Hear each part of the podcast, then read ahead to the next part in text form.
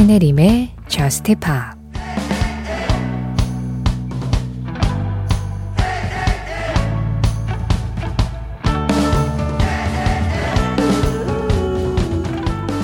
너와 눈이 마주쳤을 때 시작됐어.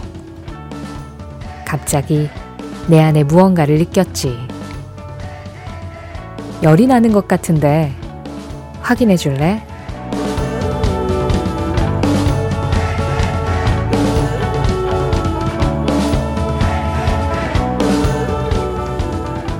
Fever 두아리파와 앙젤의 노래로 신의림의 힙합 시작합니다.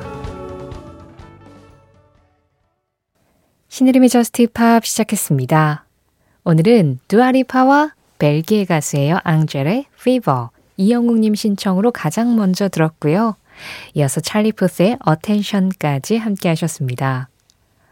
찰리 푸스의 Attention 들으니까 찰리 퍼스가 뉴진스의 Attention 영상에서 잠깐 불렀던 거 기억이 나네요. 같은 제목인데 좀 다른 느낌의 음악들, 뭐 그런 노래들 워낙 많죠. Just Pop에서도 동명 이곡 특집을 두 번인가 이미 한 적이 있기도 했었고요.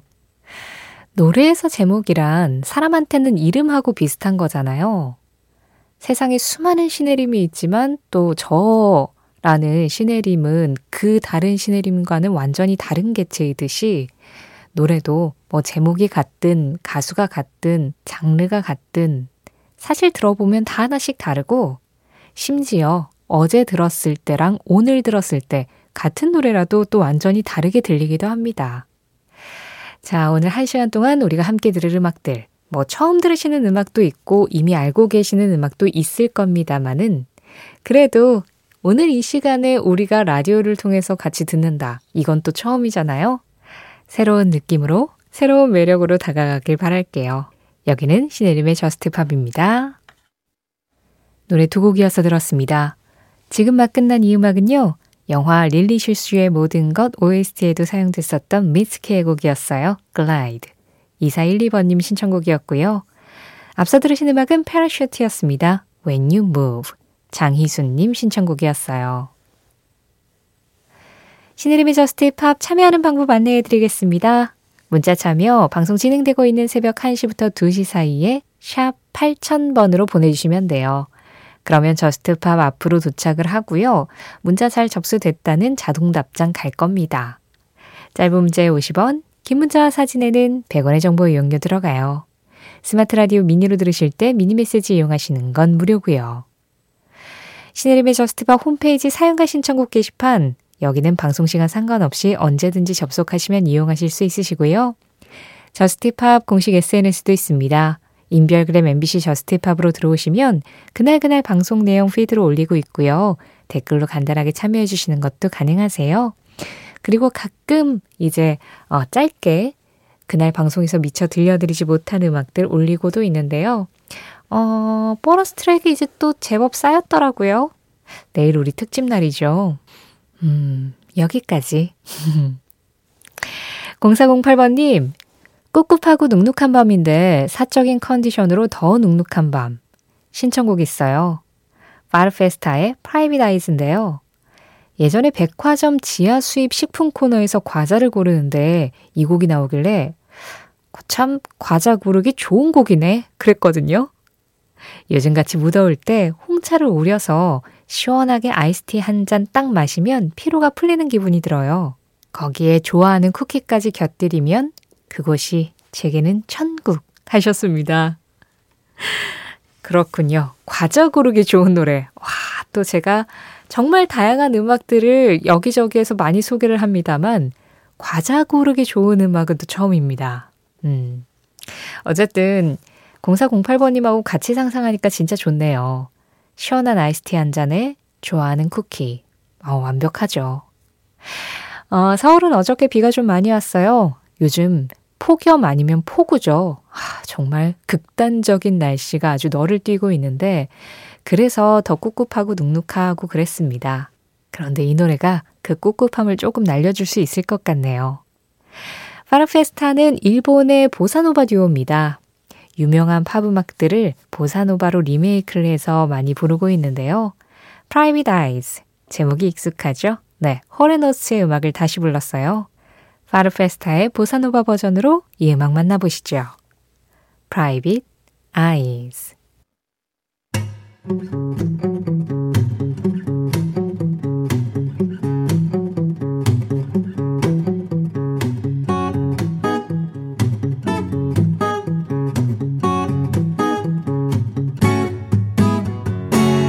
신혜림의 저스트 파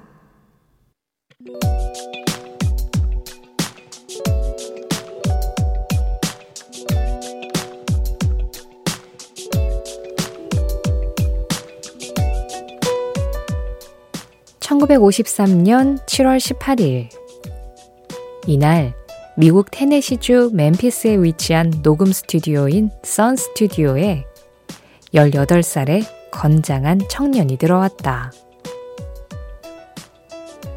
그는 어머니의 생신 선물로 노래를 녹음해드리고 싶다며 스튜디오 비용을 지불하고 노래 두 곡을 녹음했다. 그 노래는 The Ink Spots의 My Happiness와 That's When Your Heartache Begin. 당시 스튜디오에는 사장이 아닌 비서만 있었지만 비서는 이 사람의 레코드 복사본을 보관하며 거기에 이렇게 적어둔다. 훌륭한 발라드 가수. 잡아둘 것. 이날 어머니의 생신 선물로 노래를 녹음한 사람은 훗날 로큰롤의 황제가 되는 엘비스 프레슬리. 그가 당시 선 스튜디오를 찾은 것도 사실은 가수 준비를 하고 있던 상황에서 레코드사 눈에 띄기 위해서였다고도 하는데 이후로도 한동안 오디션에서 떨어지며 트럭 운전 일을 해야 했던 엘비스 프레슬리는 1년 뒤 첫 녹음을 했던 선 레코드의 사장 샘 필립스의 연락으로 The Blue Moon Boys라는 그룹 녹음을 준비하다가 녹음 도중 재미삼아 불렀던 That's All Right이 사장의 눈에 띄어 1954년 7월 19일 이 곡으로 정식 데뷔를 하게 된다.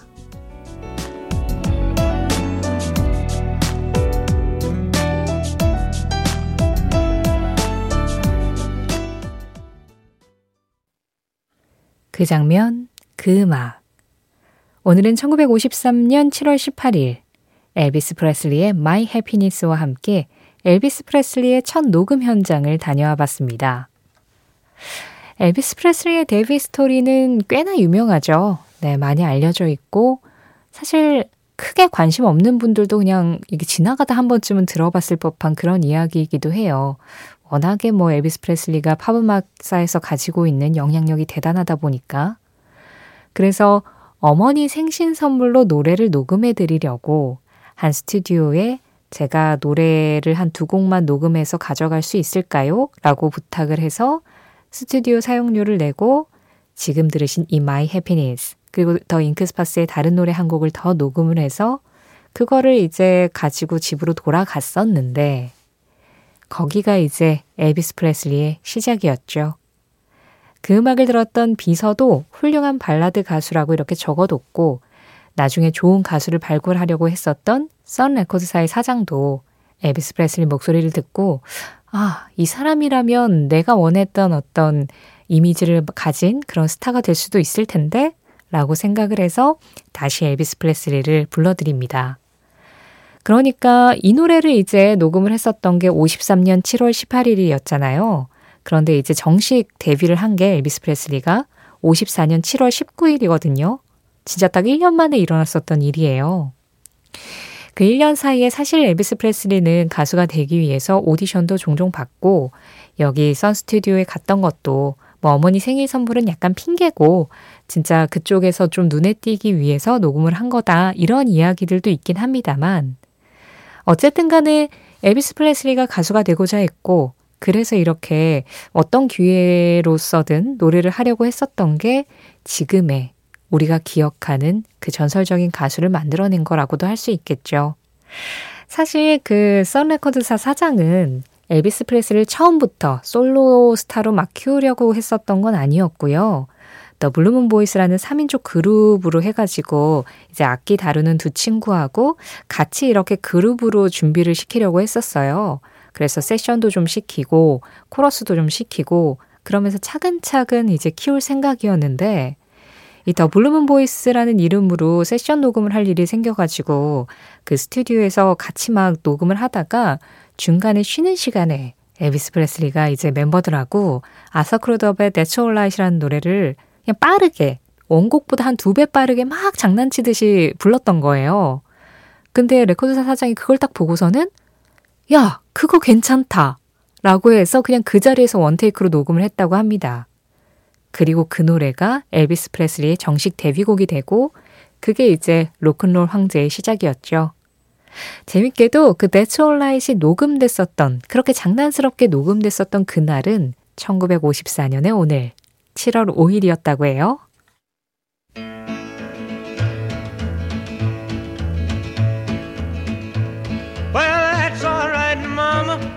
That's alright for you. That's alright, Mama. Just any way you do it, that's alright. That's alright. That's alright, Mama. Any way you do. 그 장면 그 음악. 오늘은 1953년 7월 18일 엘비스 프레슬리의 첫 녹음 현장을 가서 My Happiness 이 노래 같이 들었고요. 이어서 엘비스 프레슬리의 정식 데뷔곡 That's All Right 지금 잠깐 들으면서 오늘 그 장면 그 음악 마무리할게요.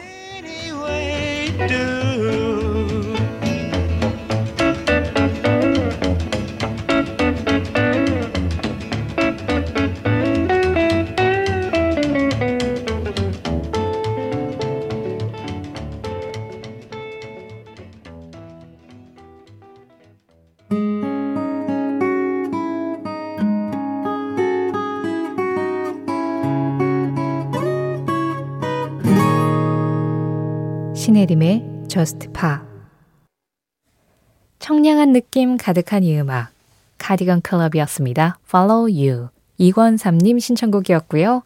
그보다 먼저 들으신 음악은 영건 실버 폭스였어요. Back 강예수님과 함께했습니다. 5945번님 언어가 사고를 지배한다라는 말을 믿고 나는 춥다. 라고 계속 뇌를 공격해 보려고 했지만 실패했습니다. 맥스웰의 Get to Know Ya 신청해요. 퇴근하고 샤워한 다음에 에어컨 켜고 차가운 맥주 한 모금 하면 지상 낙원인데 내일 또 출근이네요? 어, 그렇죠. 이게 우리의 일상이죠. 그래도 퇴근하고 샤워하고 에어컨 켜고 차가운 맥주 한 모금 딱 했을 때 그 순간만큼은 진짜 행복하잖아요. 네. 그 행복을 아주 잠깐 누리고 내일 또 출근하셔야죠, 뭐. 아, 김유덕님, 비가 추적추적 오는 하루였습니다.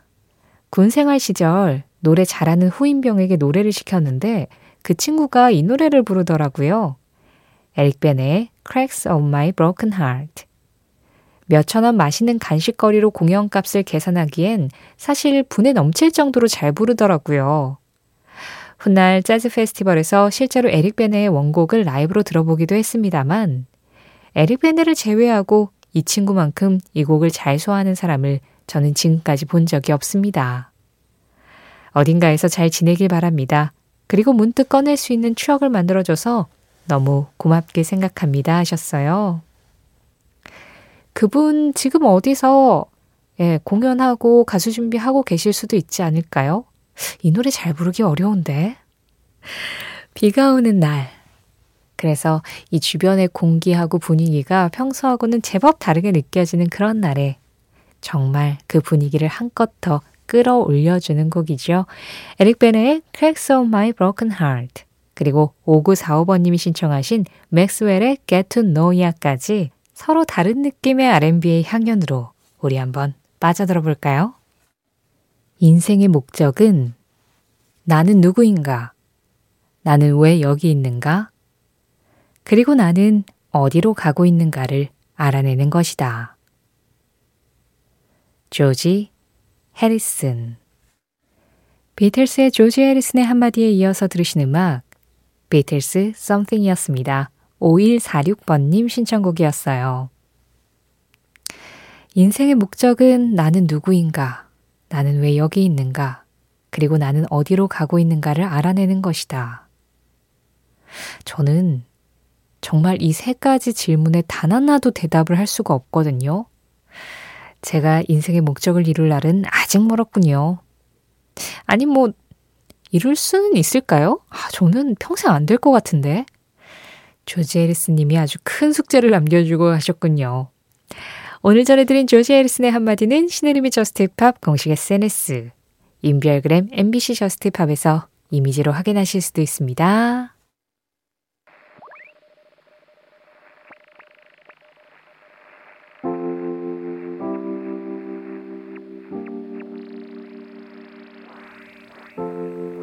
JUST POP 오늘 끝곡은 달콤한 노래 듣도록 하겠습니다. 토리 에이머스, Chocolate Song. 이 음악 전해드리면서 인사드릴게요. 지금까지 JUST POP이었고요. 저는 신혜림이었습니다.